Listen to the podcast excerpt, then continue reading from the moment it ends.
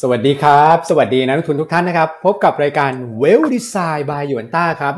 วันนี้วันอังคารที่ 25 เมษายน 2566 นะครับ กลับมาพบกับพวกเรา 3 คนนะฮะในบรรยากาศการลงทุนที่ต้องบอกว่า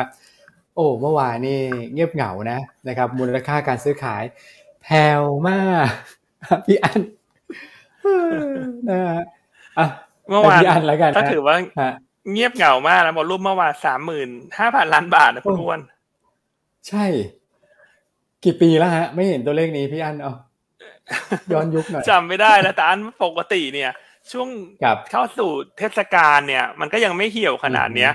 แต่อันนี้คือวันจันทร์นะ วันจันทร์ที่สัปดาห์นี้เทรดเต็มวันนะ ครับ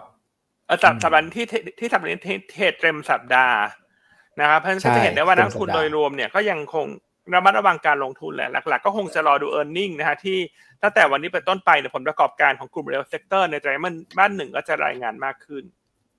ครับนะครับนอกจากตลาดหุ้นไทยที่เคลื่อนไหวในทิศทางที่ซบเซาเนี่ยต้องบอกว่าทั่วโลกก็ไม่ได้ต่างกันนะ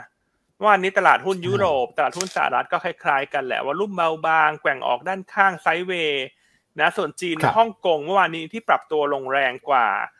เอเชียโดยรวมเนี่ยเดี๋ยวเรามาคุยกัน ว่ามันมาเกิดจาก factor อะไรบ้าง อืม ครับนะโอ้ใช่นะครับฮะอะวันนี้ถามว่ามีประเด็นอะไรที่เป็นไฮไลท์เนี่ย อันคิดว่าคงเป็นเรื่องของ First Republic Bank ที่มีการรายงานงบออกมาละนะที่เราตั้งข้อสังเกตว่าสัปดาห์เนี้ยวันจันทร์นะฮะแม้ว่าหุ้น tech ขนาดใหญ่จะรายงานงบตั้งแต่วันอังคาร แต่วันจันทร์ก็มีสาระสำคัญจากงบของ First Republic Bank นะฮะเดี๋ยวเช้านี้เดี๋ยวคุณแม็กมาเล่าให้ฟังกัน ว่าสิ่งที่รายงานออกมาเนี่ย เราประเมินอย่างไรนะฮะแล้วมีอะไรที่ต้องติดตามสำหรับหุ้นแบงก์กลางๆเล็ก ๆ ที่จะทยอยรายงานงบออกมาอย่างต่อเนื่อง ในฝั่งสหรัฐอืมนะฮะฝั่งไทยอืมเราต้องบอกว่า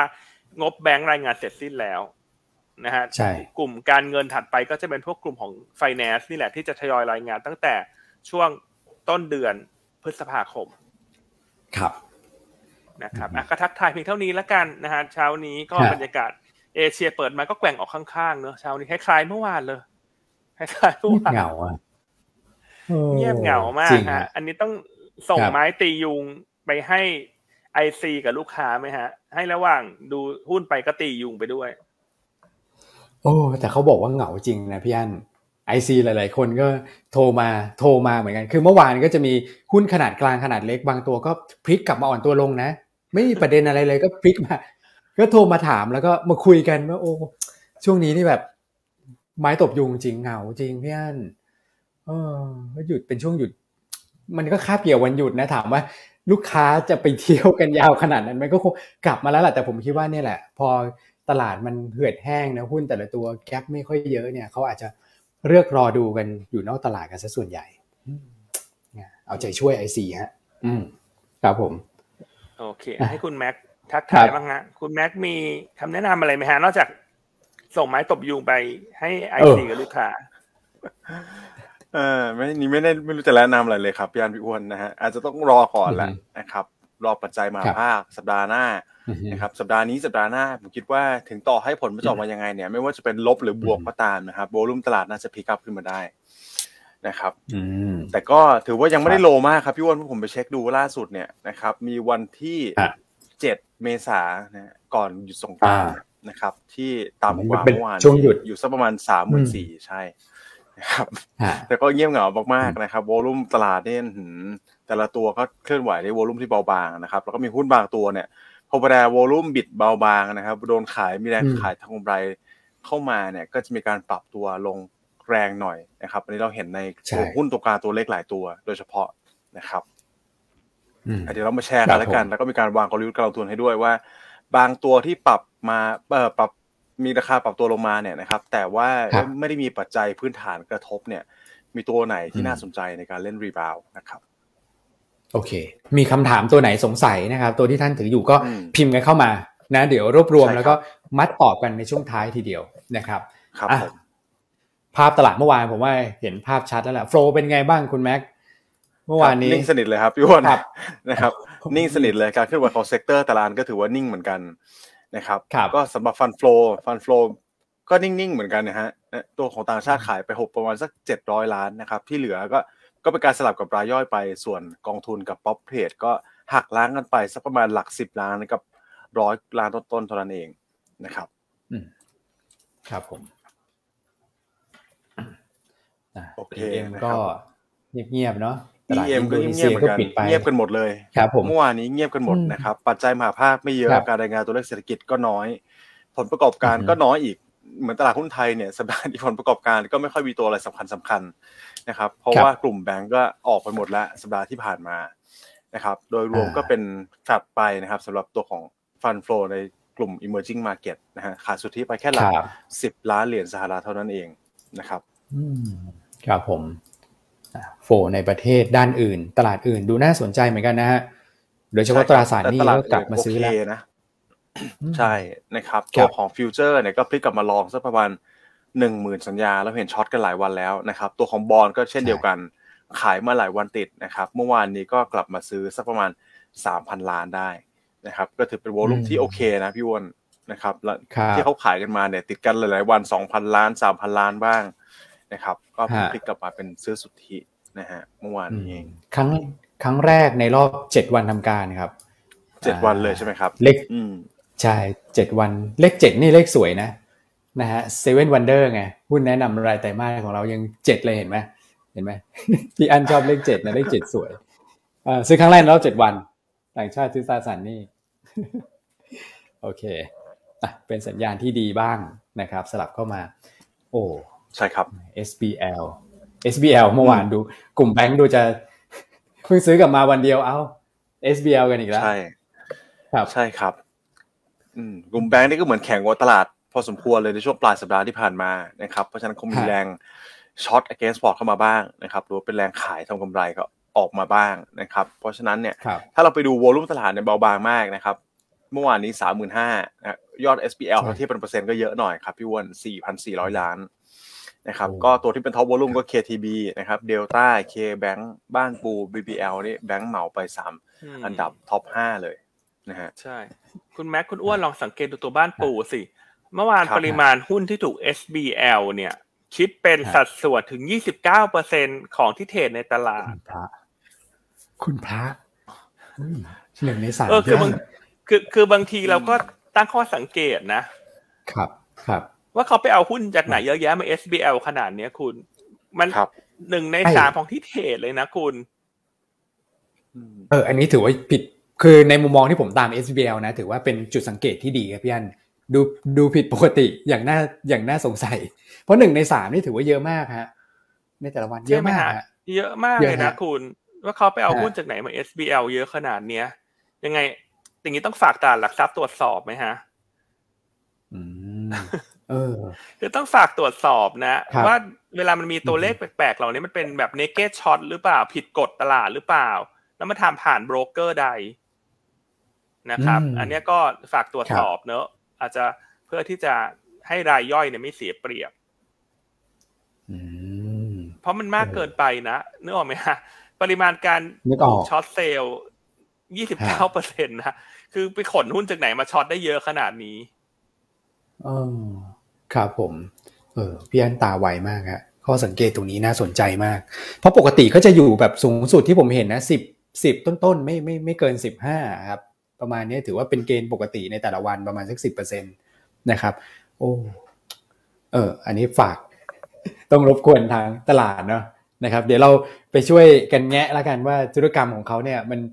ผิดปกติมานานมากน้อยแค่ไหนแล้วนะครับ แล้วเดี๋ยว มีอะไรก็เดี๋ยวมาอัปเดตกัน ใช่ครับอืมก็เป็นว่าเดี๋ยวเห็นตัวเลขแปลกๆเราจะ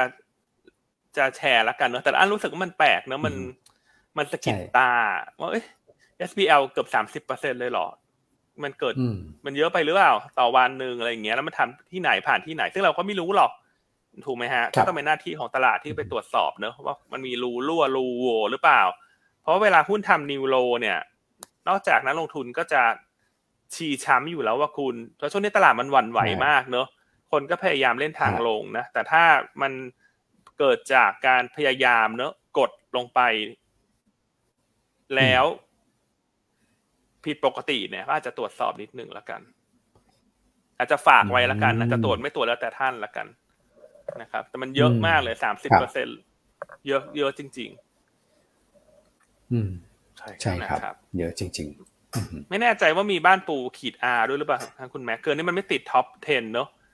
คืออาจจะฝากตรวจสอบใช่ครับเพิ่มด้วยเออว่าถ้ามีบ้านปูขีด R ติดอยู่อืมระดับล่างๆเอามาบวกเอามาบวกกัน ทั้งไม่ R กับ R รวมกันนี่มันกี่เปอร์เซ็นต์เนี่ยเมื่อวาน ครับ อืมครับผม อืมโอเคฮะอะเดี๋ยวลอง เดี๋ยวลองไปตรวจสอบดูนะฮะโอ้ครับใช่ครับ แต่ช่วงนี้หุ้นแต่นิวโลนี่เสร็จทุกรายเลยนะ คือตลาดตอนนี้มันไม่ได้เคลื่อนไหวบนครับ fundamental เป็นหลักแหละมันเคลื่อนไหวบนเรื่องของโมเมนตัมกับ sentiment ครับเป็นหลักแล้วก็ technical นำเพราะฉะนั้นหลาย ๆ ท่านช่วงนี้ที่ถือหุ้นไซส์กลางไซส์เล็กหรือแม้กระทั่งหุ้นไซส์ใหญ่เนี่ย พอมันทำ low ใหม่เนี่ยต้องระวังเลย เพราะว่ามันก็จะเปลี่ยนนะนะฮะคนก็จะเปลี่ยนมาขาย short กัน หรือไม่ก็ short against port นะครับ เพราะว่าจิตวิทยาหมู่มันค่อนข้างอ่อนแอในเชิงลบในช่วงนี้ บนภาวะตลาดที่เบาบางด้วย อืมใช่ครับ ครับผมอืมโอเคอะเมื่อวานบ้านบ้านปูขีดอาจะอยู่ประมาณสักเก้าเปอร์เซ็นตนะครับ ก็มีช็อตไปประมาณสักเกือบสี่ล้านหุ้นเนี่ยสามจุดเจ็ดล้านหุ้น มูลค่าประมาณสักสามสิบห้าล้านนะครับ แต่ว่าบ้านปูเพียวๆเนี่ยเยอะหน่อยฮะเอออย่างนี้ถ้าคุณรวมกันทั้งบ้านปูครับตัวแม่ยี่สิบเก้าจุดเก้าเปอร์เซ็นคุณบวกบ้านครับปู NVDR อีกกี่เปอร์เซ็นต์นะคุณอ้วนแปดจุดเจ็ดครับพี่ยันถ้ากับว่าบ้านปูอืมกับบ้านปู NVDR รวมกันนี่สามสิบกว่าเปอร์เซ็นต์เลยนะถูกไหมอืมฮึฮะถูกฮะ ถ้าเกิดว่าถือว่าเยอะ นับจำนวนหุ้นเยอะก็จะได้สัดส่วนประมาณนั้น ใช่ฮะ อืมนะครับโอ้ก็ก็คิดว่าเยอะมันเยอะผิดปกติอะนะครับ อืม โอเคอะโอเคไปต่อเลยฮะเดี๋ยวไปทำกันบ้านต่อครับผม อะครับ NVDR ฮะ มีอะไรผิดปกติไหมในแง่ของตัวเลข อืมคุณแม็กอะเอ็นวีตอนนี้ดาผมยังดูได้จับปกดูที่ติตลาดอยู่ยังดูปกติครับผมนะครับ แต่อาจจะไม่ปกติที่กลายพลิกกลับมาเป็นขายอีกแล้วรอบนี้นะฮะรวมกันเป็น 280 ล้านเมื่อวานนี้นะครับ ก็ฝั่งครับซื้อก่อนแล้วกันนะครับ ฝั่งซื้อตัวที่เด่นๆเลยเนี่ยก็จะเป็นตัวของ Advance นะครับ HANA ไทยออย CPO แล้วตัวของ BDMS นะครับ ส่วนฝั่งขายนี่ก็จะเป็นภาพที่คล้ายๆ กันกับตัวของเอ่อ SBL นะครับก็เป็นกลุ่มแบงก์ส่วนใหญ่ K-Bank นะครับ Tisco รสพอสุสภาแล้วก็ KKP นะครับ ครับผม โอเคนะครับก็ตลาดหุ้นเอเชียเมื่อวานนี้เนี่ยต้องเรียนว่าคล้ายๆเรานะแกว่งลบบวกอืมอยู่สลับกันประมาณเนี้ยนะครับฮะ0.5 ถึง 0.7%กรอบค่อนข้างแคบมากเลยนะครับ รวมถึงหุ้นยุโรปกับสหรัฐด้วย แต่จะมีแค่ 2 ตลาดนะครับ ที่ผมดูแล้วดู underperform ตลาดหุ้นภูมิภาคไปเยอะพอสมควร คือตัวของห่างเสงห่างเสงเมื่อวานนี้ลบไปอีก 0.6%นะครับ ส่วนดัชนีหุ้นจีนอีกอันนึงเนี่ยคือ CSI 300 นะครับ อันนี้ก็อือฮึตัวของเซินเจิ้นนะฮะ ลบไป 2 วันนะครับ พี่อันพี่อ้วน 3.2เปอร์เซ็นอืต์อฮึเป็นการปรับครับตัวลดลง 2 วันเนี่ย ที่สูงที่สุดนับตั้งแต่ต้นปีเลยนะครับสำหรับโอ้ดัชนี CSI 300 นะฮะ ถามว่ามีปัจจัยอะไรบ้างเนี่ยผมคิดว่ามีสักประมาณ 3-4 ปัจจัยด้วยกันนะที่ทำให้ตลาดหุ้นจีนอ่า underperform ตลาดหุ้นในภูมิภาคนะครับ อย่างแรกอ่าเลยนะฮะความกังวลต่อสภาวะอืมเศรษฐกิจโลกนี้เราเราทราบกันดีอยู่แล้วเห็นบริษัทจดทะเบียนรายงานออกมานะครับ ปรับลดราคาสินค้านะฮะปรับลดตัวของเอ่อพนักงาน อันนี้ก็เป็นที่ทราบกันดีอยู่แล้วนะครับ อย่างที่สองเนี่ยก็คือความตึงเครียดเรื่องปัจจัยภูมิรัฐศาสตร์ที่มันเพิ่มขึ้นมานะครับ ตอนนี้เราเห็นการ จะแบนการส่งสินค้านะครับ ไปยังรัสเซียจากฝั่งของยูโรโซนทั้งหมดเลยนะครับ ที่มีการขู่กันอยู่ตอนนี้ รัสเซียก็มีการขู่เหมือนกัน จะถอนตัวออกจาก agreement นะครับ ในแง่ของ commodity ด้วยนะครับ หรือว่าตัวของวีดนั่นเองนะครับ อันนี้ก็รุนแรงกลับขึ้นมาอีกรอบหนึ่งแล้วยูเครนรัสเซียนะครับ แล้วก็มีสหรัฐจีนที่ก็ยังดูเพิ่มความรุนแรงขึ้นเรื่อยๆนะครับ มีการประกาศซ้อมรบกันอีกแล้ว ระหว่างจีนกับสิงคโปร์นะ นะครับ ซึ่งจะเริ่มกันภายในสัปดาห์นี้ด้วยนะครับจีนกับสิงคโปร์เอาอีกแล้วครับพี่อันพี่อ้วนจับมือกันฝึกปกติซ้อมรบอีกแล้วนะครับ สิงคโปร์ไม่ค่อยเห็นนะ ไม่ค่อยเห็นใช่ฮะอารมณ์ซ้อมอืมครับผมใช่ครับ ก็ครั้งล่าสุดจะเกิดขึ้นนู่นเลยฮะ ปี 2021 นะครับ ก็ประมาณสักอ่าเกือบสองปีมาแล้วที่ซ้อมกับจีน ใช่ครับโอ้ครับผมอืมกลับมาอีกแล้วนะครับ แล้วก็ส่วนที่สามนะครับก็จะเป็นความกังวลเรื่องของการแพร่ระบาดโควิด สายพันธุ์ใหม่ในจีนอันนี้ผมคิดว่าสำคัญมากเลยนะครับ เพราะอย่างที่เราทราบพอดีจีนเนี่ยเขาดำเนินนโยบายโคซีโร่โควิดพ olicy ที่ไม่มีใครคาดเดาได้จริง ๆ ในช่วงของปีหนึ่งถึงสองปีที่ผ่านมาเนี่ยนะครับปิดแบบปิดเต็มที่เลย รอบนี้ถ้ามีการแพร่ระบาดขึ้นมาเนี่ยเราก็ตอบไม่ได้เต็มปากเต็มคำนะครับ ว่าเขาจะไม่กลับไปปิดอีก ถูกไหมครับ สะท้อนจากอะไรฮะความกังวลตรงนี้เราไปดู ผู้ผลิตยานะครับสี่รายนะครับไม่ว่าจะเป็นตัวใหญ่หลิงฟาร์มานะครับตัวของ China Resource ซานจิวนะครับตัวของโอ้โหเยอะแยะเลยครับพี่อ้วนนะครับ ตัวของ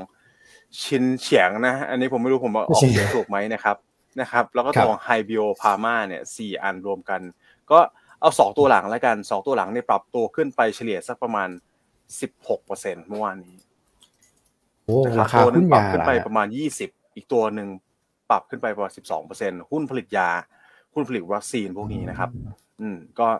ครับเห็นได้ชัดนะความกังวลเรื่องของโควิดสายพันธุ์ใหม่เนี่ยในไทยยังถือว่าคนอาจจะชินกันพอสมควรแล้ว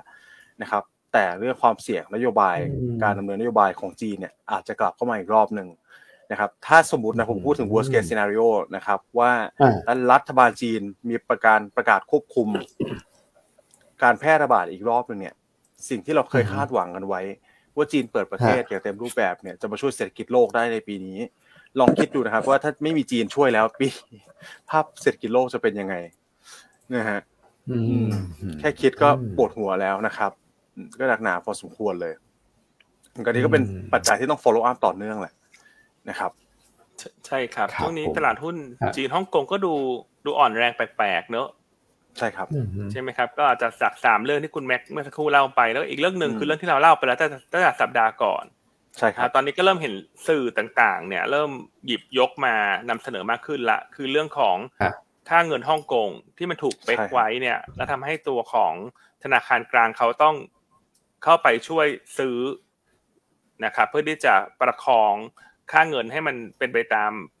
เป๊กที่ผูกไว้ เลยทำให้ทุนสำรองของฮ่องกงตอนเนี้ยก็ลดลงมา ทำอันดับต่ำสุดในรอบ 15 ปีครับนะครับอืมอืมอันนี้ก็ต่ำสุดตั้งแต่นู่นเลยครับ ซับพลามเลยใช่ไหมครับพี่อันใช่ครับอืมอ่าอืมสิบห้าปีนะปีนี้ปีสองศูนย์สองสามพอดีเลยครับฮะครับมารุมมาตุ้มนะคือในมุมมองใช่เนี่ยผมคิดว่า เรื่องค่าเงินเนี่ย สำคัญเหมือนกันนะครับ แม้ว่ากิจกรรมทางเศรษฐกิจของฮ่องกงตอนนี้ก็ถูกแบบลดน้ำหนักลงมาเรื่อยๆแล้วหลังจากเขามีเรื่องของอความขัดแย้งการเมืองในประเทศของเขานะครับ แต่ถ้าเกิดว่าความผันผวนของค่าเงินเกิดขึ้นนะที่ฮ่องกงเนี่ยมูลค่าสินทรัพย์มันก็จะลดลงนะครับ นั่นก็แปลว่าธุรกิจในจีนแน่นอนได้รับผลกระทบนะครับ กับอีกอันหนึ่งคือความขัดแย้งระหว่างประเทศเนี่ยมันดูเหมือนว่าขยายไปเรื่อยๆนะวงกว้างมากขึ้นเรื่อย ๆ แต่โอเคแหละ โควิด ก็ยังน่ากังวลอยู่แต่ในอารมณ์เรานะคุณแม็กพี่ญาติในอารมณ์ครัเราบเรารู้สึกว่าเอ่อโควิด ช่วงนี้ในบ้านเราก็เยอะเหมือนกันก็มาเหมือนกัน แต่ก็ความรุนแรงอาจจะน้อยลงไปกว่าช่วงก่อนหน้านั้นนะครับ แต่เรื่องใช่ครับค่าเรื่องค่าเงินเนี่ยเป็นอะไรที่แบบ ผมอาจจะสมัยเก่าอะเห็นแล้วก็โอ้กังวลนะกังวล แล้วก็กับอันที่สองเนี่ยไม่ชอบเลยสิ่งที่คาดการณ์ไม่ได้เนี่ยความขัดแย้งของประเทศ รู้สึกว่า ตอนนี้เริ่มโดนลุมกินโต๊ะเหมือนกันนะโต๊ะจีนเนี่ยนะพี่อัน หลายภูมิภาคเนี่ยโอ้ยุโรปตอนแรกดูจะสัมพันธ์ที่ดีแล้วนะโอ้กลายเป็นแบบใช่ครับมีประเด็นอืมนะแต่อันนี้อืมโดยรวมๆก็ต้องต้องเรียนว่ามันก็เป็นไปตามที่เราประเมินเนอะว่าตลาดหุ้นใช่ทั่วโลกตอนนี้มันเข้าสู่ภาวะซบเซาเนอะแล้วมันก็จะฮะชัดเจนมากขึ้นว่าขาลงมันกำลังจะมาเยือนฝั่งสหรัฐ จากตัวเลขเศรษฐกิจที่มันอ่อนมาอ่อนแอนี่แหละ เมื่อวานนี้ก็มีอีกสองตัวเลขสำคัญนะของชิคาโกกับดัลลัสนะฮะก็เดี๋ยวจากคุณแม็กก็เตรียมมา เล่าให้ฟังนะว่ามันก็ออกมาอ่อนแรงอีกละใช่ครับเออนะครับอืมอืมเพราะฉะนั้นอย่างที่เราเล่ากันไปในสัปดาห์ที่แล้วเนี่ยตอนนี้กลยุทธ์ในการลงทุนหลัก ๆ ก็คือมันเป็นเรื่องของ money management แหละนะครับ คือเวลาหุ้นลงเนี่ย ยังไงโอกาสที่มันจะขาดทุนมันก็มันก็เกิดขึ้นได้อยู่แล้วนะ ต้องต้องต้องเรียนว่าอืมหุ้นขึ้นหุ้นลงเป็นธรรมชาติของตลาดหุ้นนะครับ แต่ว่าในครับเมื่อเรามองเห็นชัดเจนแล้วว่าปลายทางมันจะเข้าสู่ขาลงเนี่ย เราก็ต้อง ลงทุนโดยใช้เม็ดเงินที่จำกัดอ่านะครับผมเอ่อก็ยังเน้นเรื่องของความระมัดระวังในการลงทุนไปอีกระยะหนึ่งเลยอะอย่างน้อยๆก็อีกหลายเดือนแหละเพียงแต่ว่าระหว่างหลายเดือนตรงเนี้ยที่มันจะกำลังจะเดินหน้าเข้าสู่ recession เนี่ย มันก็จะมีช่วง rebound เมื่อเฟดส่งสัญญาณ pause ดอกเบี้ยอ๋อโอเค มีให้ลุ้นหน่อยครับ อ่า หรืออีกเรื่องหนึ่งคือ ถ้าตลาดหุ้นไทยซึมตัวลงมาเรื่อยๆ ในช่วงนี้ อันคิดว่า หนึ่งสัปดาห์ก่อนการเลือกตั้งไทย 14 พฤษภาเนี่ย โดยธรรมชาติตลาดหุ้นจะ rebound เพราะว่าจะมีแรงเก็งกำไรเข้ามาเรื่องของผลการเลือกตั้ง คือคนไม่รู้หรอกผลจะออกมายังไง แต่ถ้าหุ้นซึมลงมาเรื่อยๆ แล้วเนี่ย โดยธรรมชาติถ้าไปดูค่าทางสถิติเนี่ยสองสัปดาห์ก่อนเข้าสู่การเลือกตั้งตลาดหุ้นจะ react เชิงบวก นะครับแต่ช่วงเนี้ยตัวเลขเศรษฐกิจทั่วโลกมันก็กดดัน ผลประกอบการมันก็ผันผวน เพราะฉะนั้นถ้าค่าทางสถิติมาสองสัปดาห์เนี่ยรอบนี้อาจจะมองสั้นหน่อยก็จะมองสักหนึ่งสัปดาห์ก่อนเลือกตั้งสำหรับคนที่เป็นสายเบสนะครับ แต่หลังจากทราบผลการเลือกตั้งแล้วเนี่ยหุ้นจะขึ้นต่อหรือหุ้นจะอ่อนตัวลง อันนี้ขึ้นอยู่กับผลการเลือกตั้ง ก็ต้องไปรอติดตามกันนะครับ ซึ่งยังคาดการลำบากนะฮะเราก็ไม่ได้อยากคาดการหรอกทุกคนก็ไปรอลุ้นแล้วกัน แต่ว่าเล่าให้ฟังว่าถ้ามันซึมลงมาเรื่อย สักหนึ่งสัปดาห์ก่อนเลือกตั้งเนี่ย เชื่อว่าจะมีแรงกินกำไรกับเข้ามานะครับมันก็จดไว้เนอะนักลงทุนก่อนเลือกตั้ง อ่า ถ้าหุ้นสูงลงมาก็เล่นรีบาวแล้วก็ไปรอเรื่องเฟดส่งสัญญาณพอสดอกเบี้ยพอสการขึ้นอัตราดอกเบี้ยอืมครับผม ก็จะเป็นสัปดาห์วันที่แปดนะ วันที่แปดถึงสิบสองนะครับใช่ครับ เพราะว่าสัปดาห์หน้ามันเงียบพอดี ผ่านช่วงวันหยุดพอดีครับผมนะครับ โอเค ครับโหชัดมากชัดเจนที่สุดแล้วฮะอันนี้อย่างกลยุทธ์การลงทุน นี่จบรายการได้เลยฮะเนี่ย คือให้ธงไว้อะเนอะเพราะอันว่าช่วงนี้หลายคนก็บอกว่าเออตลาดมันเงียบๆอะ ฉันไม่ดูละกัน แต่ว่ายังไงหนึ่งสัปดาห์ก่อนเลือกตั้งยังไงต้องกลับมาดูตลาดแหละเพราะเชื่อว่าน่าจะเป็นจังหวะเล่นรีบาวได้ อืมครับผม โอเคอะให้กำลังใจนักลงทุนนะฮะบางคนก็หาเนี่ยแหละหลักยึดว่าเอ๊ะจุดเปลี่ยน ในแง่ของบรรยากาศการลงทุนจะกลับมามีหวังเมื่อไหร่เนี่ยก็สองเงื่อนไขนี้นะครับช็อตแรก 3 พฤษภาก่อนประชุมเฟดนะฮะอีกช็อตหนึ่งก็คือวันที่ 8 พฤษภาเป็นต้นไปหนึ่งสัปดาห์ก่อนเลือกตั้งมีลุ้นมีลุ้นฮะโอเคฮะครับชัดมากนักลงทุนฟังแล้วใจชื้นหน่อย อย่างน้อยก็มีธงมีอะไร มีหลักให้ยึดบ้าง ใช่ใช่ไหมครับ ครับผม โอเคอะ กลับมาที่คุณแม็กดีกว่าฮะยุโรปสหรัฐเมื่อคืนเป็นไงนะคุณแม็กแทบจะไม่ต้องดูเลยนะ ตลาดช่วงนี้ ใช่แทบจะไม่ต้องดูเลยไซด์เวย์ไซด์เวย์ดาวอยู่ทุกวันนะครับปรอบสักประมาณนี้แคบกว่าเราอีกนะฮะทั้งยุที่ทั้งยุโรปกับสหรัฐเลยนะครับเคลื่อนไหวมาในกรอบแค่บวกลบ 0.3%เนี่ยนะครับกรอบแคบมากๆมาหลายวันแล้วนะครับอะโอเค เราไปดูการรายงานตัวเลขทางเศรษฐกิจนิดนึงแล้วกันนะครับเมื่อวานนี้มีไม่เยอะแต่ที่รายงานออกมาเนี่ยโหยหวนมาเรื่อยๆแหละครับพี่อันพี่อ้วน โหยหวนมาต่อเนื่องนะครับ ตัวแรกเลยเป็นตัวของเนี่ยที่พี่อ้วนเปิดอยู่นะครับ Dallas Fed Manufacturing Index ซึ่งเป็นการวัดกิจกรรมนะครับในภาคการผลิตของรัฐเท็กซัสซึ่งเป็นรัฐที่ใหญ่ที่สุดในประเทศสหรัฐอเมริกาครับนะครับ ออกมาเนี่ยต่ำกว่าโอ้โหต่ำต่ำที่สุดในรอบหลายปีเลยนะครับ หลายเดือนมากเนี่ยย้อนกลับไปก็คือการแพร่ระบาดโควิดใหม่ๆเลย นะครับสักประมาณกลางปีปีที่แล้วนะครับโควิดระลอกสองเนี่ยก็ถือว่าเป็นการชะลอตัวลงจากเดือนก่อนหน้านะครับ แล้วก็เป็นการชะลอมาสามเดือนติดต่อกันแล้วด้วย รายงานออกมาแค่ลบ 23.4 จุดเท่านั้นเองนะครับ ตลาดคาดว่าจะลบสักประมาณ 14.6 นี่ก็ถือว่าแย่กว่าคาดเยอะนะครับครับก็ถือว่ามันเป็นภาพที่ชัดเจนมากขึ้นนะ หลังจากสัปดาห์ที่แล้วก็เป็นตัวเลขจากฟิลาเดลเฟียใช่ไหมครับ manufacturing index ที่ต่ำกว่าคาดแม้ว่านิวยอร์กจะสลับ มาสูงกว่าคาด ในสัปดาห์ที่แล้ว แต่นิวยอร์กส่วนใหญ่ อันคิดว่าเขาไม่ได้เด่นเรื่องภาคการผลิตใช่นะฮะเอ่อถ้าถ้าดัลลัสนะฮะที่เมื่อกี้สักครู่คุณแม็กบอกเนี่ยก็เป็นเท็กซัสใช่ไหมฮะ แล้วก็ฟิลาเดลเฟียพวกเนี้ยน่าจะมีเอ่อภาพของฝั่งผลิตน่าจะชัดเจนกว่า ครับต้องนะครับจุดต่างเนี่ย ที่สักครู่คุณแม็กเทียบไม่เห็นช่วงโควิดมันลงไป23.7ติดลบถูกไหมฮะ แต่จุดต่างในรอบนี้เนี่ย สิ่งที่สำคัญคือช่วงที่เป็นโควิด หรือหลังโควิดผ่านไปแล้วเนี่ย ตัวเลขเศรษฐกิจที่ออกมาแย่เนี่ย คนไม่ได้กังวลเท่ารอบนี้ พอช่วงโควิด คือรัฐบาลใส่เงินเข้ามา ใช่ ยังมีความคาดหวังว่า liquidity ที่ถูกเพิ่มเข้ามาจะเป็นตัวประคองหุ้น แต่รอบนี้ภาพมันต่างนะ ดอกเบี้ยมันสูงกว่าตอนนั้นเยอะ และภาพของ ตลาดในการดูดเงินออก มันไม่ได้เป็นช่วงของการ QE แล้วนะ เพราะฉะนั้นก็อย่าไปคาดหวังว่าลงมาเยอะๆแล้วมันจะเห็นแรงกระตุ้นจากภาครัฐเข้ามาช่วย คิดว่ารอบเนี้ยไม่เกิดนะครับ เพราะฉะนั้นถ้ารอบนี้ไม่เกิดเนี่ย ผลกระทบมันก็จะค่อยๆไหลลงไปเรื่อย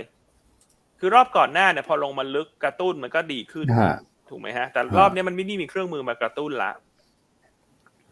อืมประเด็นนี้น่าสนใจ อืม ตัวเลขตัวเลขเท่ากัน แต่ว่ามันต่างกรรมต่างวาระเนี่ยการตีความและผลกระทบมันคนละเรื่องเลยนะถ้าฟังจากมุมมองของพี่อันเนี่ย อืม ครับ อันนี้น่าสนใจครับโอเคแล้วมีอีกตัวเลขหนึ่งใช่ไหมคุณแม็กเมื่อวานนี้ ใช่ครับเป็นยังไงฮะ ช่วยได้ไหมตัวนี้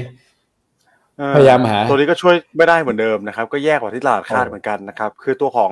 Chicago Fed นะครับ National Activity Index นะครับ หรือว่าเป็นดัชนีชี้วัด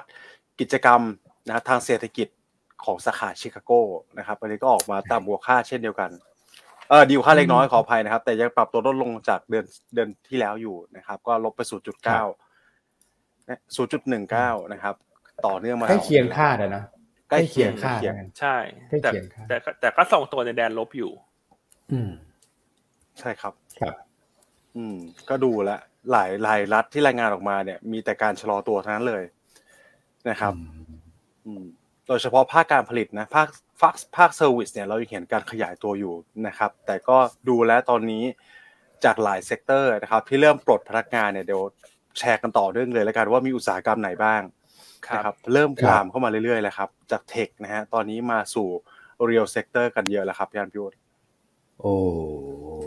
อันนี้น่าห่วงเหมือนกันนะครับผมอะใช่ครับ ได้ครับมาแชร์กันมาฮะไปที่ตัวแรกเลยนะครับ ตัวน้ำจิ้มก่อนละกันนะครับ คือตัวของดิสนีย์นะฮะดิสนีย์อะใช่ครับดิสนีย์นี่ก็ยังคงแผนการปลดพนักงานต่อเนื่องนะครับ ที่เขาเคยตั้งไว้ว่าจะปลดภายในช่วงของกลางปีนะครับ ให้ได้สักประมาณ 7,000รายเนี่ย ตอนนี้ก็ปรับลดไปแล้วสักประมาณ 3,000นะครับ แต่ก็ยังคงเป้าหมายอยู่ว่าจะปรับลดอีกสักประมาณ 4,000นะครับ ให้อินไลน์กับที่แผนเดิมที่บริษัทตั้งไว้นะครับ ก็เป็นการรีนคอสลดต้นทุน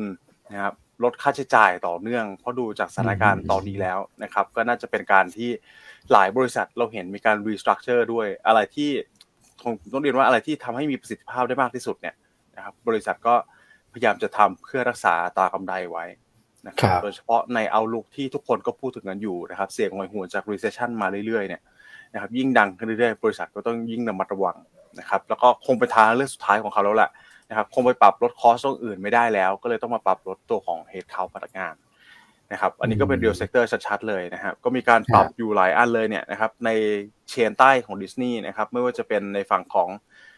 Disney Entertainment ที่เราดูกันผ่านสื่อออนไลน์เนี่ยผมคิดว่าประเทศไทยเราก็มีพวก Disney Plus นะครับใช่ตัวของ ESPN นะครับตัวของ Disney Park นะฮะดิสนีย์แลนด์ต่างๆ เนี่ยก็มีการปรับลดพนักงานนะครับ ปรับกันทุกอย่างเลยนะฮะที่อยู่ใต้ chain ของดิสนีย์ นะครับอืมแต่ดิสนีย์แลนด์นี่ผมเห็นคนก็ไป แต่อาจจะเป็นที่ญี่ปุ่นอะไรอย่างนี้เนาะใช่ไหมฮะใช่ครับ แต่ว่าประเทศอื่นก็อาจจะไม่ได้แบบคึกคักเหมือนญี่ปุ่นนะเพราะญี่ปุ่นเขาก็เป็น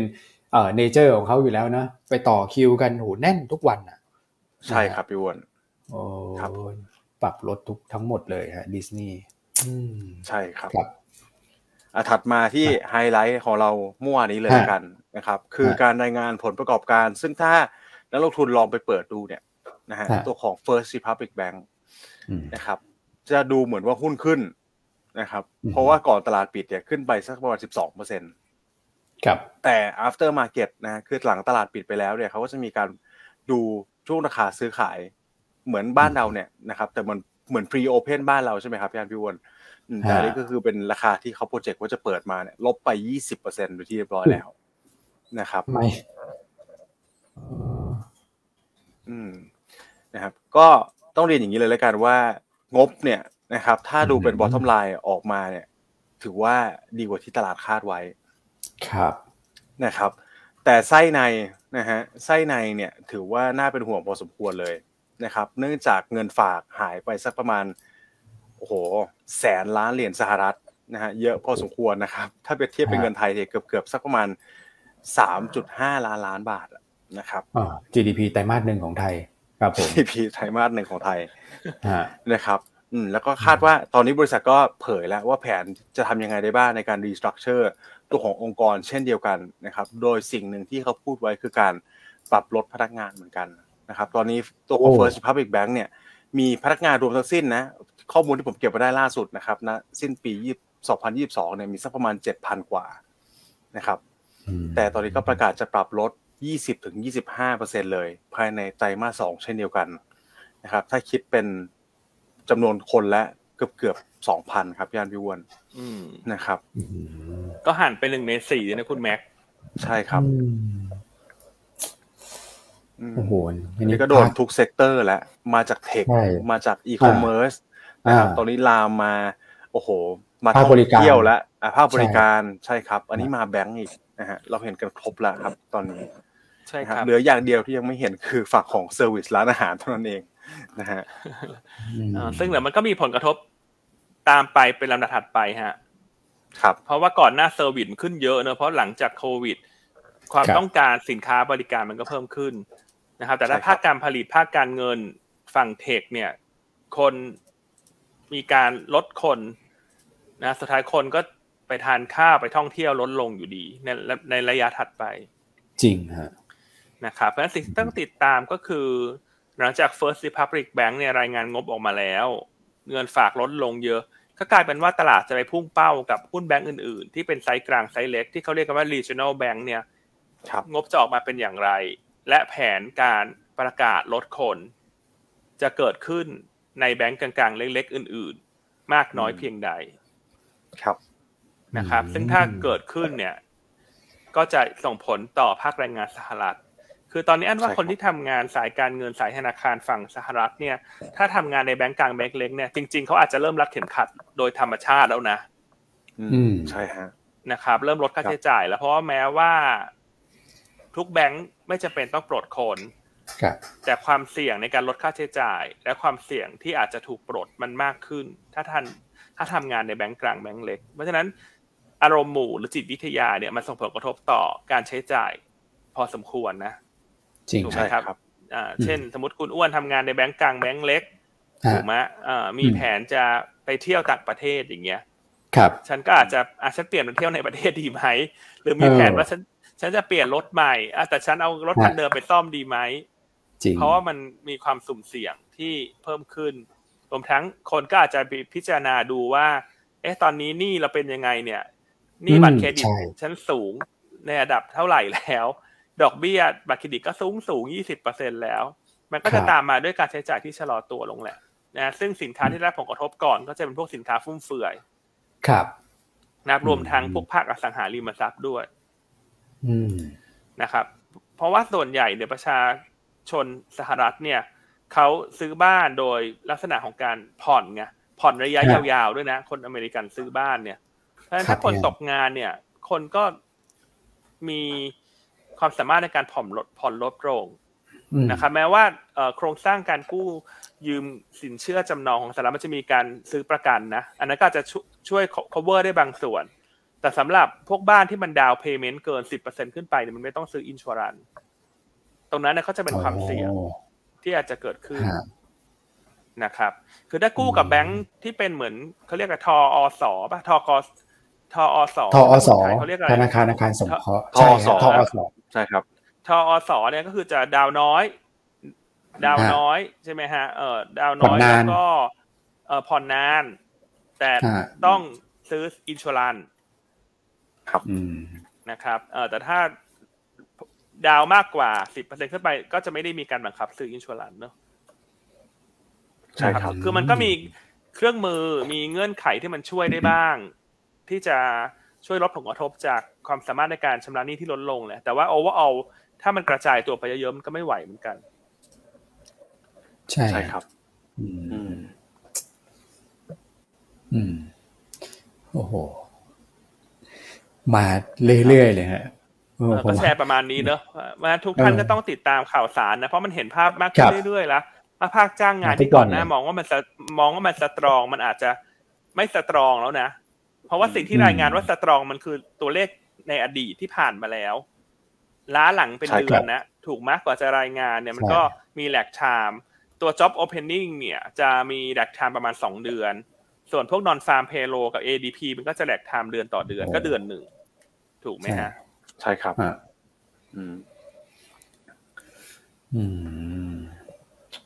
อะอันนี้เป็นประเด็นที่น่าติดตามใช่ มากๆเลยเรื่องผของมคิดการลดว่าทอนสีฮะสีสันของภาคการจ้างงานเนี่ยนะครับไม่ว่าจะเป็นการผู้ขอรับสวัสดิการว่างงานรายครับสัปดาห์เนี่ย กลายครับเป็นสิ่งที่ตลาดต้องติดตามทุกสัปดาห์ละนะครับอืมอืมรวมถึงวันที่ห้าอีกสิบวันเอง ก็จะมีการรายงานตัวเลขภาคการจ้างงานใหญ่ด้วยฮะนะครับ อันนี้ก็เป็นปัจจัยสำคัญเลยแหละอืมอาจจะเริ่มเห็นสัญญาณอะไรสักอย่างแล้ว ผมว่ารอบนี้นะครับ อืมครับผมอืม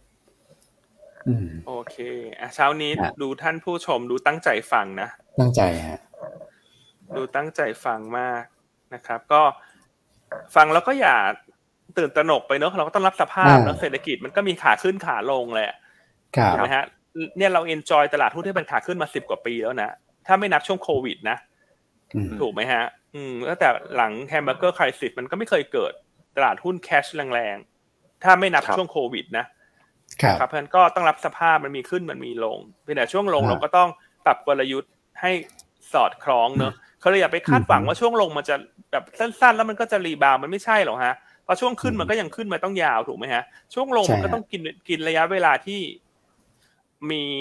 เอ่อมีระยะเวลาพอสมควรละกันนะครับ อย่างนั้นน้อยๆก็หลายๆเดือนเหมือนกัน อืมใช่ครับ อันนี้กราฟตลาดหุ้นสหรัฐ นะฮะในช่วงที่แรลลี่กันขึ้นมาที่มีปริมาณเงินเข้ามาช่วยเนี่ยโอ้โหก็ตั้งแต่โควิดใช่ไหมฮะกลางปี 2020 ไปจนถึงประมาณสักปลายปี 2021 นะฮะก็กินเวลาประมาณสักปีครึ่งนะแล้วก็ช่วงนี้ก็ยังพอเทรดกันได้อยู่นะครับ แต่ว่าเนี่ยเพิ่งลงมาก็น่าจะสักช่วงประมาณสักเจ็ดแปดเดือน หลังให้จากช่วงหลังนี่เองนะครับแต่ผมแย้งพี่แอันกับคุณแม็กนิดนึงนะ นะครับเนี่ยฮะไหนพี่อันบอกว่าโอ้ลดอะไรนะลดการจับจ่ายพวกสินค้าของแพงนะเออ LVMS นี่อะไรผมก็ไม่รู้นะ แต่เขาบอกว่า โอ้โห นี่เป็น Luxury Brand นะมูลค่านี่จะแซงเทสลาแล้วเออใช่ครับอืมก็เป็นบริษัทแรกในยุโรปด้วยนะฮะ ที่ตัวของฮะ Market Cap เนี่ย ขึ้นไปเหนือห้าแสนล้านเหรียญสหรัฐนะครับเออขายดีจริงสุดยอดมาก นะครับกลายเป็น LVMH ท็อปแบรนด์ขายดีนะครับวันนี้ต้องถามพี่อ้วนน่าจะเป็นเอ็กซ์เพรสของเรานะครับคุณแม็กทำได้ดีมากฮะๆโอ้โหเฮ้ยทำไมมันภาพมันยังดูย้อนแย้งอยู่นะก็บอกว่ามันเป็น demand จากจีนคุณอ่าไม่ใช่สหรัฐไปแย่งกันซื้อมันเป็น demand จากเมืองจีนพอปุ๊บเปิดประเทศนะ มาจับจ่ายใช้สอยกันได้มากขึ้น โอ้แต่เป็นอย่างนั้นนะ คนจีนใช่ไม่เข้าครับช็อปที่ไทยเยอะอืมอืมครับ ก็เป็นแบรนด์พวกเนี้ยนะครับ LV ก็แน่นอนนะครับ เป็น top hit เบอร์หนึ่งของลูกค้าชาวจีนอยู่แล้วด้วยอืมนะครับอืมครับผมโอเคอะเพราะฉะนั้นโอเคฮะเรื่องตัวเลขต่างๆ คุณแม็กเล่าไปแล้ว คุณแม็กมีอะไรครับเสริมไหมฮะเรื่องของต่างประเทศ แล้วคืนนี้ต้องติดตามอะไรฮะ ฝั่งต่างประเทศ ครับผมก็มีเสริมนิดเดียวนะครับ อันนี้ก็เป็นอินเด็กซ์ของ JP Morgan ที่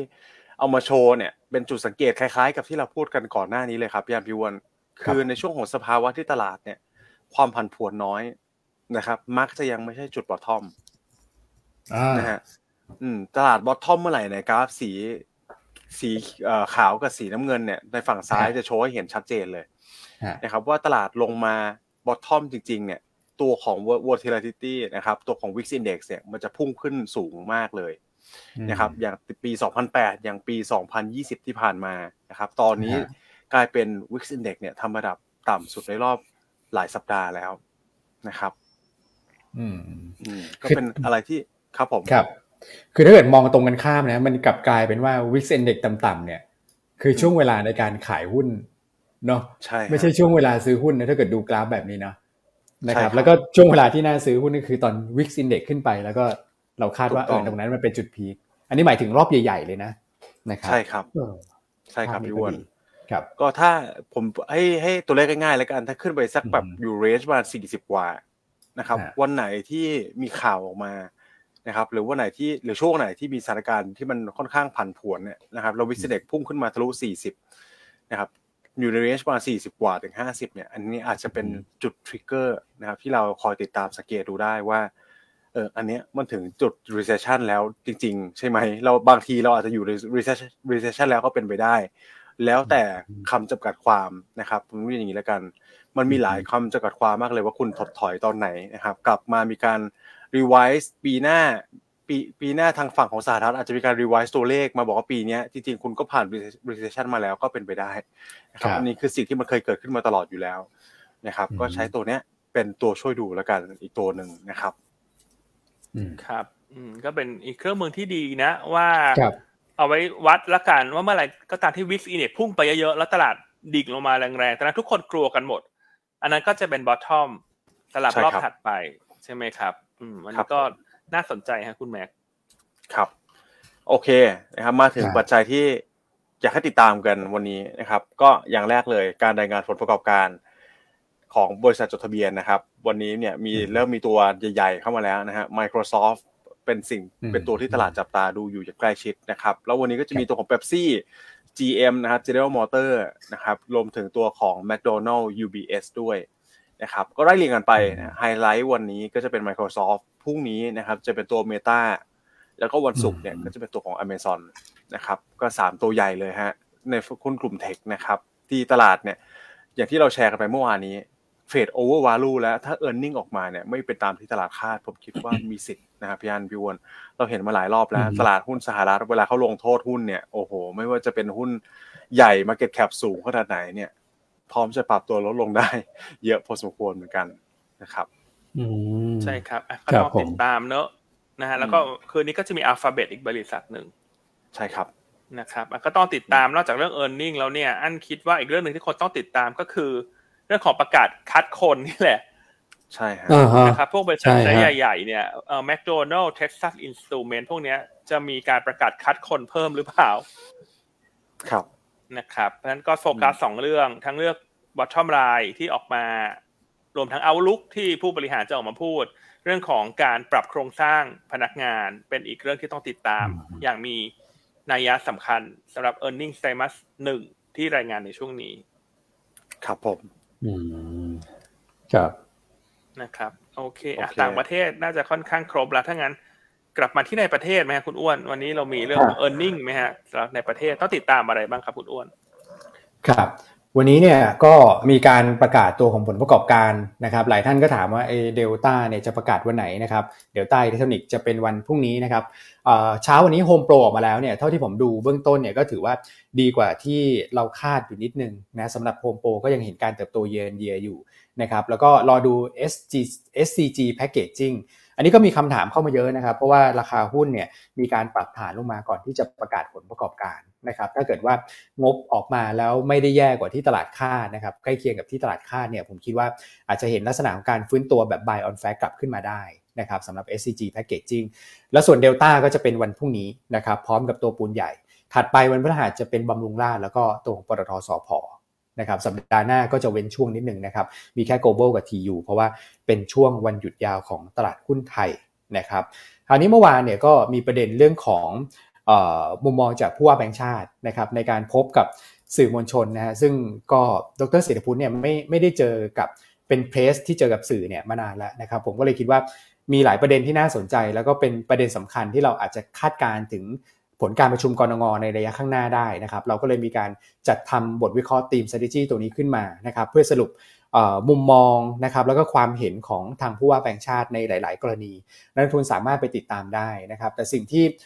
ผมไล่เรียงมาเนี่ยก็จะมี 6 เรื่องนะครับ เรื่องแรกก็คือเศรษฐกิจไทยครึ่งปีหลังโตดีกว่าครึ่งปีแรก อันนี้ดูดีนะครับว่าเออเราอยู่ในช่วงที่อาจจะยังโตไม่เยอะและครึ่งปีหลังเนี่ยน่าจะโตเยอะกว่านะครับครึ่งปีแรกเนี่ย ผู้ว่าแบงค์ชาติบอกโต 2.9 ครึ่งปีหลังโต 4.3 แต่ท่านอย่าลืมนะว่า 4.3 อันนี้มันเยียร์เยียแล้วโตจากฐานต่ำนะฮะ GDP ไตรมาส 4 ของเราแค่ 1.4 นะนะครับ เพราะฉะนั้นการโตโตจากฐานต่ำในมุมมองผมเนี่ยมันไม่ใช่เรื่องที่ดีมาก กับอีกอันหนึ่งก็คือเรื่องของการบริโภคที่ผมมอนิเตอร์ตลอด ครึ่งปีแรก 4.4 ครึ่งปีหลัง 3.7 ทุกท่านเห็นภาพนะนะครับ เพราะฉะนั้นเนี่ยความคาดหวังในแง่ของการ โตของเศรษฐกิจไทยเนี่ยในมุมมองผมเห็นตัวเลขในตารางนะผมมองว่าเรา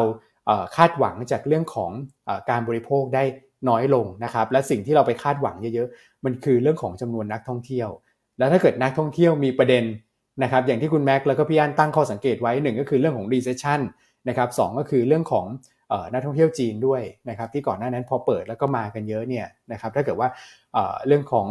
การแพร่ระบาดของสายพันธุ์ใหม่ แล้วมันอาจจะทำให้เขาหยุดชะงักเนี่ยมันอาจจะทำให้ตัวเลขเนี่ยที่ไม่เคยทำให้เราผิดหวัง อาจจะทำให้เราผิดหวังก็ได้นะนะครับ เพราะฉะนั้นสิ่งที่เราพอเราไปแกะมาแล้วเนี่ยเราก็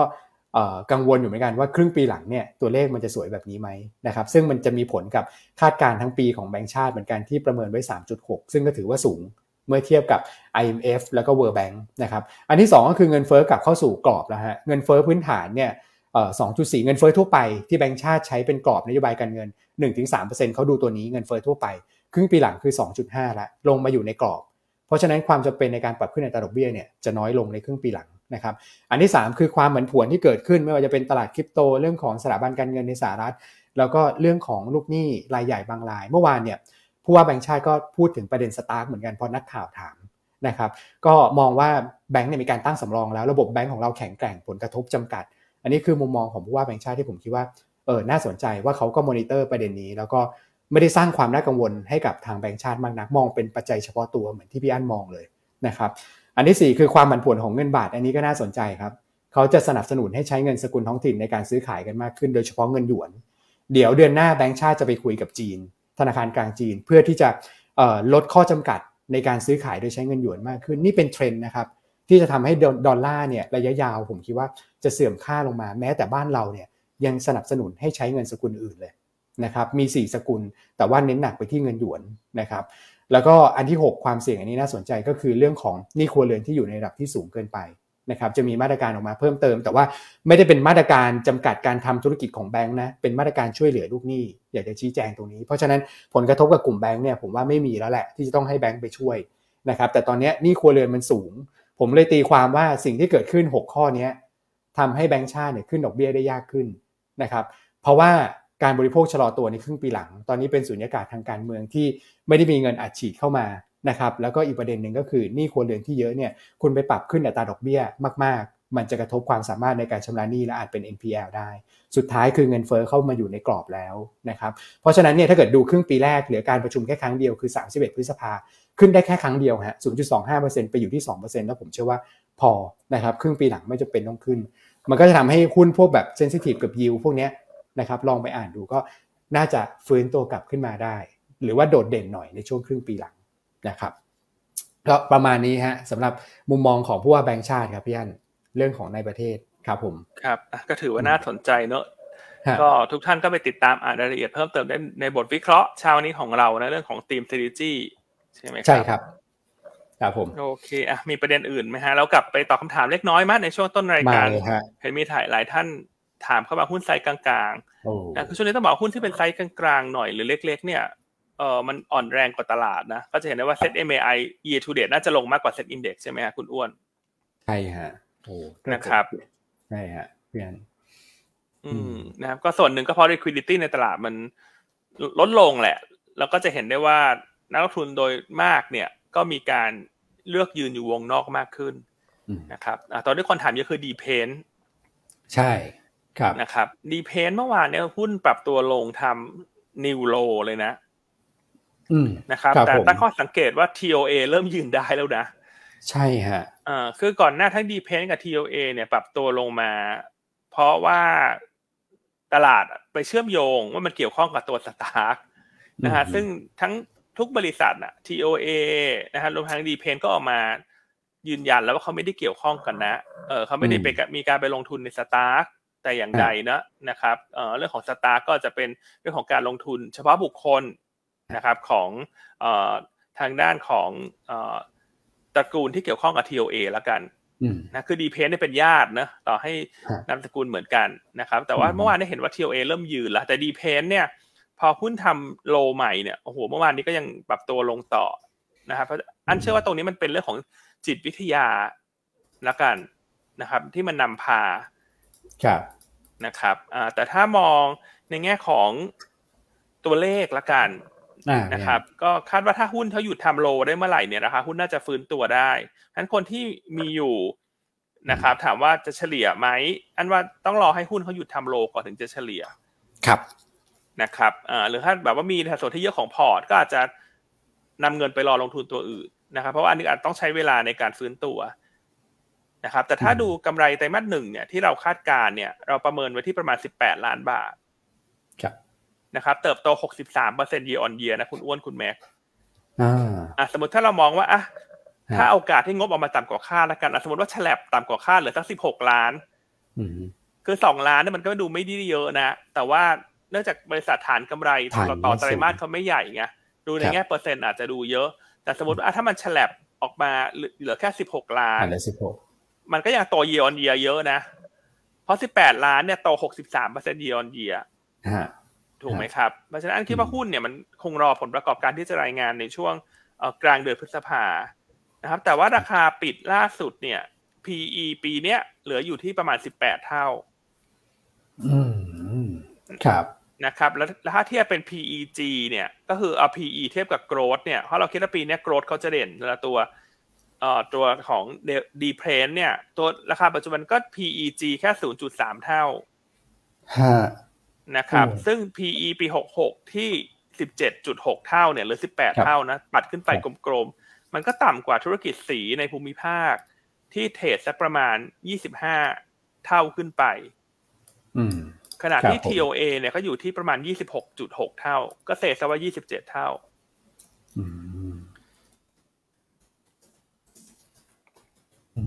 สิบเจ็ดเท่าเลยนะตอนนี้ ใช่ครับสิบเจ็ดจุดหกนะก็เป็นสิบแปดเท่าก็ได้ครับคุณอ้วนโอเคแปดเท่าก็จะเห็นได้ว่าหุ้น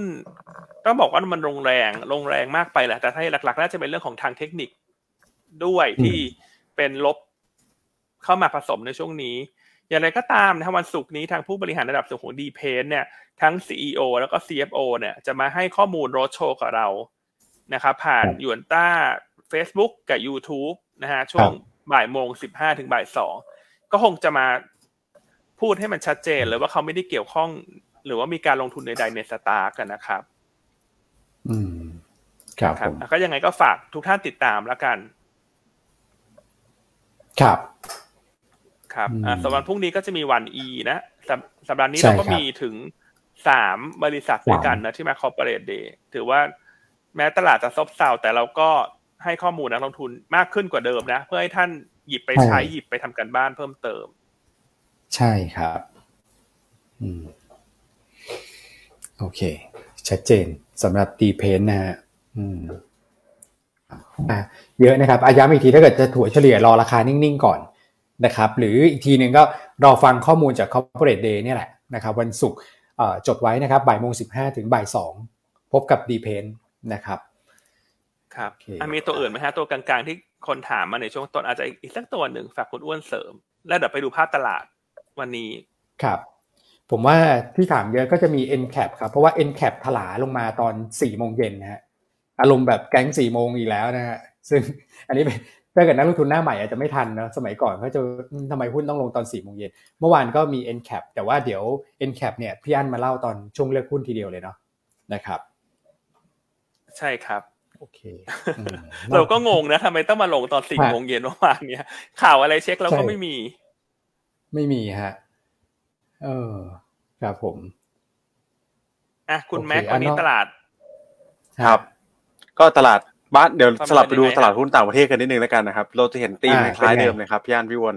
นะครับ จีนนะครับฮ่องกงปรับตัวลดลงเยอะกว่าในภูมิภาคอย่างชัดเจนนะครับอย่างห่างเสียงเปิดมาก็ลบไป 1.21%แล้วนะครับแล้วก็ตัวเกาหลีใต้ก็ยังลบต่อเนื่องอยู่นะครับ แต่ที่เหลือเนี่ยถ้าเป็นเอเชียใต้ผมคิดว่าทรงตัวได้ ก็ไทยเราก็เหมือนกันนะครับ น่าจะสร้างฐานแกว่งออกข้างเพื่อสร้างฐานอยู่สักประมาณเนี้ยนะครับบวกลบ 5จุดไม่ไม่ควรเกินนี้นะ เพราะไม่มีปัจจัยบวกหรือปัจจัยลบใหม่เลยนะครับ ก็เป็นคงเป็นวอลุ่มที่ยังเบาบางอยู่ต่อเนื่องนะครับ จนถึงการรายงานมหาภาควันช่วงปลายสัปดาห์นะฮะใช่ครับ วันนี้ของไทยเราอาจจะมีความสำคัญนิดนึงตรงเรื่องของผลประกอบการของ SCGP ที่จะมีรายการจะมีการรายงานในช่วงหลังตลาดปิดรอบเช้านะครับเอ่อก็เราประเมินกำไรไตรมาสนี้ไว้ที่ 900 ล้านบาทนะครับ ติดลบ 47% year on year แต่เพิ่มขึ้น 45% Q on Q แล้วตลาดช่วงเช้านั้นคิดว่าน่าจะแกว่ง sideway แหละ อาจจะเงียบๆหน่อย แต่ช่วงบ่ายเนี่ยตลาดคงเลือกทางว่าจะ rebound หรือว่าจะอ่อนตัวลง ขึ้นอยู่กับผลประกอบการของ SCGP นะครับถ้าออกมาดีกว่าคาดเนี่ยในการที่ราคาหุ้นลงมาเยอะ น่าจะมีการ short cover เข้ามานะครับ ซึ่งก็จะไปส่งผลบวกต่อปูนใหญ่ ที่จะรายงานงบในวันพฤหัสด้วย นะครับแต่แน่นอนถ้าถ้าออกมาในในทางกลับกันทั้งงบออกมาต่ำกว่าคาดการณ์เนี่ยราคาหุ้นคงจะซึมตัวลงต่อ แล้วก็ทำให้ตลาดหุ้นในรอบบ่าย ไม่มีประเด็นบวกอะไรเข้ามากระตุ้นนะครับ ดังนั้นวันนี้ก็ความสำคัญนะครับ น่าจะอยู่เรื่องของผลประกอบการกลุ่ม real sector ที่จะเริ่มรายงานละนะครับ ก็คือ SCGP ทุกท่านก็จำกลมๆไว้ ตัวเลขคาดการณ์อยู่ที่ประมาณ 900 ล้านบาทสำหรับผลประกอบการไตรมาสหนึ่งครับนะครับ อ่าสำหรับหุ้นแนะนำนะครับ วันนี้ก็เราก็เลือกเป็นตัวตัวเป็นหลักแหละช่วงนี้จริงๆก็เลือกในลักษณะนี้มาสักระยะหนึ่งละเพราะภาพราย sector มันดูยากเนอะเพราะว่าตลาดเรามองว่าตลาดมันเป็นตลาดซึมอยู่นะหุ้นกลางๆเล็กๆช่วงนี้ถ้าตัวไหนปรับตัวลงต่อเนื่องแล้วราคาหุ้นทำ new low แล้วมันลงแรงเนี่ย ก็คงต้องรับสภาพนะว่าถ้า new low แล้วท่านไม่ขายบางส่วนบ้าง ก็คือท่านต้องใจนิ่งๆละถ้าเชื่อว่าปัจจัยพื้นฐานไม่ได้เปลี่ยนเพ ราะว่าช่วงนี้จิตวิทยาหมู่มันถูกชี้นำด้วยเทคนิค แล้วมันมีทั้งการทำ SBL มีพวกระบบเทรดต่างๆ มาหาจังหวะทำกำไรขาลงด้วยนะครับใช่ครับคุณแนะนำนะวันนี้ตัวแรกก็เลือก NCAP แล้วกันที่หลายท่านถามเข้ามา ว่าเมื่อวานนี้ทำไมลงนะครับอ่าก็เราก็ไม่ทราบเหมือนกันว่าทำไมลงเอาอย่างนี้แล้วกันบอกตรงๆ แต่อันว่าคิดอันคิดว่าส่วนหนึ่งจะมาหุ้นขึ้นมาเยอะในช่วงก่อนหน้าเนอะก็ขึ้นจากสามบาท หกสิบเจ็ดสิบนี่แหละขึ้นไปสี่บาทต้นๆ ก็มีกำไรสักสิบกว่าเปอร์เซ็นต์ประกอบกับเมื่อวานนี้หุ้นโดยรวมเนี่ยมันอาจจะค่อนข้างอ่อนแรงเนอะพอมันมีนักลงทุนอาจจะบางกลุ่มที่เขาเลือกขายทำกำไรเนี่ยมันก็เลยปรับตัวลงมา ก็คือต้องบอกว่ากลับมาที่เดิมอะตั้งแต่ช่วงที่แนะนำในช่วงก่อนหน้านะดังนั้นใครไม่ได้ขายไปเลยจะรู้สึกเสียดายว่ามันลงมาที่เดิมละกำไรต้องสิบเปอร์เซ็นตนะครับแต่อย่างไรก็ตามจากการที่เราพูดคุยกับบริษัทเนี่ยแนวโน้มกำไรไตรมาสหนึ่งยังเป็นไปตามที่เราประเมิน นะครับ น่าจะออกมาสักประมาณ 80ถึง100 ล้านบาท ซึ่งก็จะเติบโตสูงทั้ง year on year แล้วก็ Q on Q นะประกอบกับแนวโน้มธุรกิจเช่าซื้อรถมอเตอร์ไซค์ในปีนี้เนี่ยน่าจะเติบโตเด่น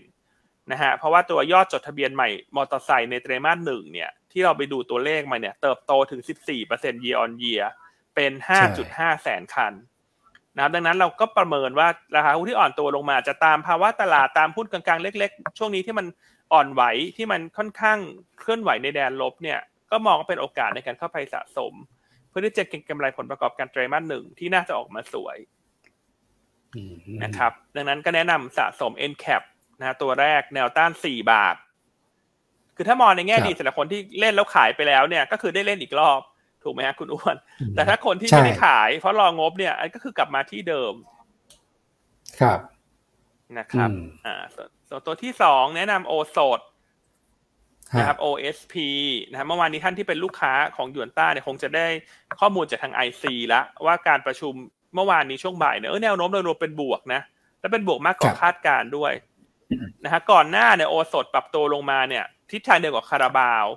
แต่ว่าลงในสัดส่วนที่น้อยกว่านะครับเพราะว่าคาราบาวเนี่ยนักวิเคราะห์มีการพรีวิวงบไปแล้วก่อนหน้า คาดว่ากำไรไตรมาสหนึ่งจะดรอปทั้ง year on year และ Q on Q ใช่ครับนะฮะทีนี้คนก็เลยไปกังวลว่าเออโอโซที่ทำธุรกิจคล้ายๆ กันเนี่ยงบจะออกมาแย่ไหมก็เลยมีการอ่อนตัวของราคาหุ้นตามลงมา แต่สิ่งที่เช้านี้อยากจะมาเล่าให้ทุกท่านฟังคือกำไรของโอสดจะแตกต่างจากคาราบาวโดยสิ้นเชิงในไตรมาสนี้นะครับเพราะว่ากำไรของโอสดเนี่ยคุณเอ็มคาดการกำไรไว้ที่ประมาณ 650 ล้านบาท จะเติบโตเด่นถึง 90% Q on Q สาเหตุหลักๆนะฮะเกิดจากการที่เขา ปรับราคาขายขึ้นปีที่แล้วเนี่ยทำให้มาจิ้นมันค่อยๆฟื้นตัวในไตรมาสหนึ่งปีนี้แล้ว จะต่างจากคาราบาวที่ณปัจจุบันก็ยังไม่ได้ปรับราคาขายขึ้น ตอนนี้ธุรกิจเครื่องดื่มชูกำลังเนี่ยมีโอสดก็คือ M150 M100 เนี่ยปรับราคาขึ้นมาละก่อนหน้า กระทิงแดงก็ปรับตามมา ส่วนคาราบาวเนี่ยยังไม่ได้ปรับ เพราะฉะนั้นแน่นอนว่าผลกระทบจากต้นทุนที่เพิ่มขึ้นเนี่ย ปีนี้คาราบาวก็จะไม่มีตัวช่วยจากการขึ้นราคา แต่โอสดเนี่ยขึ้นราคาไปก่อน ก็เลยทำให้ไตรมาสหนึ่งเนี่ยคือจากเดิมก่อนหน้าเราคิดว่ามาจินก็น่าจะเอ่อเพิ่มขึ้นจากไตรมาสสี่แต่ยังไม่น่าจะดีกว่าไตรมาสหนึ่งปีก่อน แต่เมื่อวานไปคุยกับผู้บริหารเนี่ยเขาบอกชัดเลยว่ากตัว gross margin เนี่ยมันน่าจะดีขึ้นทั้ง year on year และ Q on Q นะครับซึ่งตรงนี้ถือว่าเซอร์ไพรส์ตลาด ว่าการฟื้นตัวของอัตรากำไรมันดีกว่าคาดแล้วถ้าไปมองแนวโน้มครึ่งปีหลังเนี่ย ค่าไฟน่าจะผ่าน peak ไปละสำหรับค่าไฟในประเทศ แนวโน้มต้นทุนค่าก๊าซค่าถ่านหิน จะลดลงในครึ่งปีหลัง เพราะว่าในไตรมาสหนึ่งเนี่ยยังมีมันยังมีสต็อกต้นทุนแพงที่ค้างมาจากไตรมาสสี่เพราะพวกนี้เขาซื้อเขาสต็อกสองถึงสามเดือน ดังนั้นถ้าเกิดว่าถ้าไตรมาสหนึ่งมาจิ้นฟื้นได้ขนาดนี้เนี่ย ครึ่งปีหลังมาจิ้นจะฟื้นได้มากกว่าครึ่งปีแรก อืมครับ นะครับเพราะฉะนั้นเราคิดว่าโอสดเนี่ยมันควรจะเคลื่อนไหวฉีกออกจากตลาดโดยรวมได้เพราะหุ้นลงมาเยอะ และสิ่งที่คนกังวลก่อนหน้าเนี่ยภาพมันค่อยๆคลายตัวไปละ นอกจากนั้นครึ่งปีหลังเนี่ยเราคาดว่า Market Share ของ M100 กับ M150 น่าจะค่อยๆ ขยับขึ้นด้วย หลังจากคู่แข่งคือกระทิงแดงมีการขึ้นราคาขึ้นมาเท่ากันแล้ว เพราะฉะนั้นตัว Market Share ที่ไหลไปยังกระทิงแดงเนี่ยน่าจะไหลกลับมาที่โอสถสภาบ้าง ตั้งแต่ไตรมาสสอง นะครับ ราคาปัจจุบันเนี่ย ยังไม่ขึ้น XD ด้วย XD วันที่สามพฤษภาหุ้นละสี่สิบห้าสตางค์นะฮะดีเวเดนยิวประมาณสองเปอร์เซ็นต์ดังนั้นการที่เงินปันผลให้ยิวไม่เยอะ ก็คาดหวังได้ว่ามีโอกาสที่จะได้ฟรี ถ้าราคาหุ้นฟื้นตัวแล้วงบไตรมาสหนึ่งออกมาดีตามที่คุณเอ็มคาดการอืมครับนะครับอนอกจากนั้นเนี่ย ตอนนี้ตลาดก็อาจจะกังวลเรื่อง recession โอสถสภาเนี่ยถือว่ามีความแข็งแกร่งเพราะเป็น net cash company และเราคาดว่าหลังจากรายงานผลประกอบการไตรมาสหนึ่งน่าจะมีความคืบหน้าในเรื่องของการทำเอทันทำ M&A เพิ่มเติม ซึ่งเป็นอัพไซด์ที่ยังไม่รวมไว้ในปีนี้นะครับเพราะฉะนั้นวันนี้หุ้นตัวที่สองก็ ถ้าเป็นสายปลอดภัยแล้วมองว่าเออราคาหุ้นมันก็เข้ากับตีมช่วงนี้เนอะงบก็ดีมี M&A มีปันผลเล็กๆ รออยู่ฐานะการเงินแข็งแกร่งเป็น net cash โอสดดูจะเป็นหุ้นที่น่าจะดีกว่าตลาดได้นะครับตัวตัวที่สามอ่าเรื่องแมคโครนะ อันนี้ก็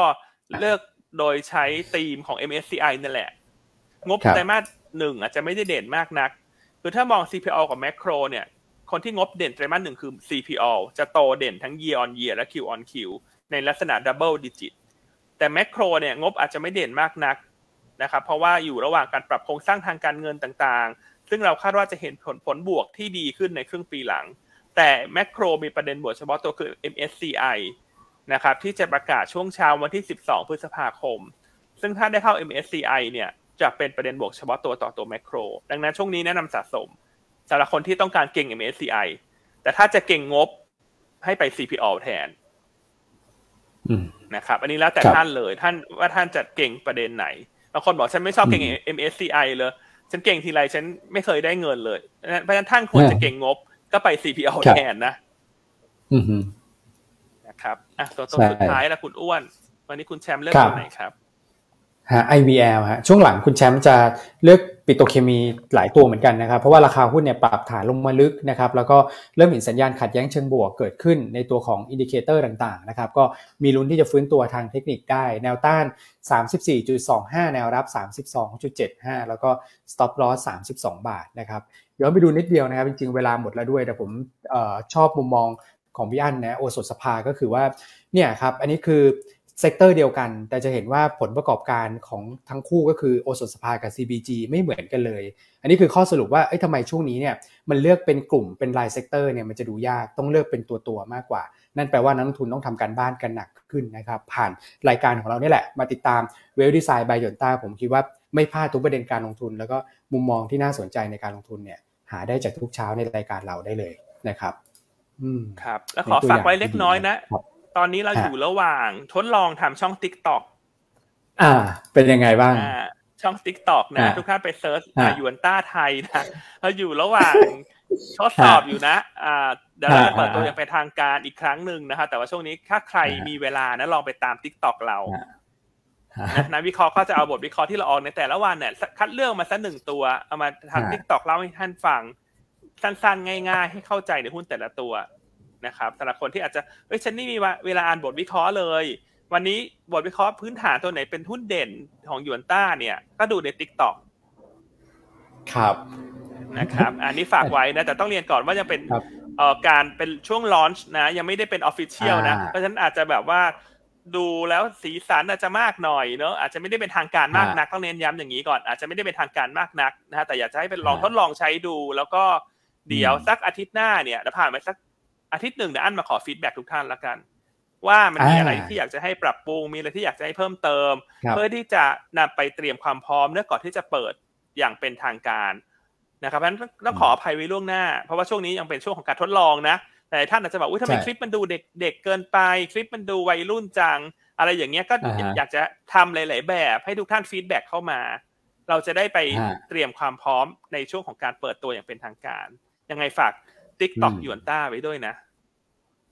ใช่ สายหล่อก็มีฮะ สายหล่อเนี่ยไม่ต้องพูดถึงใครอะฮะ ท่านไปดูเอาเองแล้วกันนะครับอ่าอันนี้คุณตองก็ทำน่ารักดีอืมลองไปติดตามฮะโอเคเข้าใจง่ายถ้างั้นเดี๋ยวฝากคุณแม็กทิ้งท้ายละกันวันนี้นะครับครับผมโอเคนะครับ ก็วันนี้ช่วงตลาดเนี่ยอาจจะวอลุ่มเบาบางหน่อยนะครับ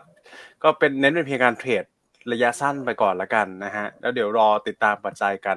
อย่างที่พี่อันบอก นะรอประชุมเฟดอีกสักแค่ 2 สัปดาห์เท่านั้นเองนะครับ อดใจรอนิดนึง เดี๋ยววอลุ่มตลาดพลิกอัพกลับขึ้นมา เดี๋ยววางกลยุทธ์การลงทุนกัน ให้อีกรอบหนึ่งน่าจะแบบปังๆเลยรอบนี้นะครับโอเค ยังไงก็ขอให้ประสบความสำเร็จกับการเทรดนะครับ ลูกค้าโยต้าทุกท่าน FC ที่น่ารักติดตามเรามาอย่างตลอดเนี่ยตอนนี้ยอดวิวเราก็ถือว่าไฮมากๆเลยนะครับยันนะฮะไฮในอุตสาหกรรมนะนะครับก็ขอบคุณสำหรับการติดตามมากๆ ถึงแม้ว่าสภาพตลาดจะเป็นแบบนี้นะครับ โอเคนะฮะแต่ใครมีคำถามเทคนิค ผมว่าช่วงนี้สำคัญนะครับ ก็เดี๋ยวขออนุญาตส่งต่อให้พี่แชมป์เลยละกันแล้วเดี๋ยวพบกับเราสามคนพรุ่งนี้นะครับ วันนี้ก็ขอลาไปก่อนละกันนะครับ สวัสดีครับคผมรับ สวัสดีครับ สวัสดีครับ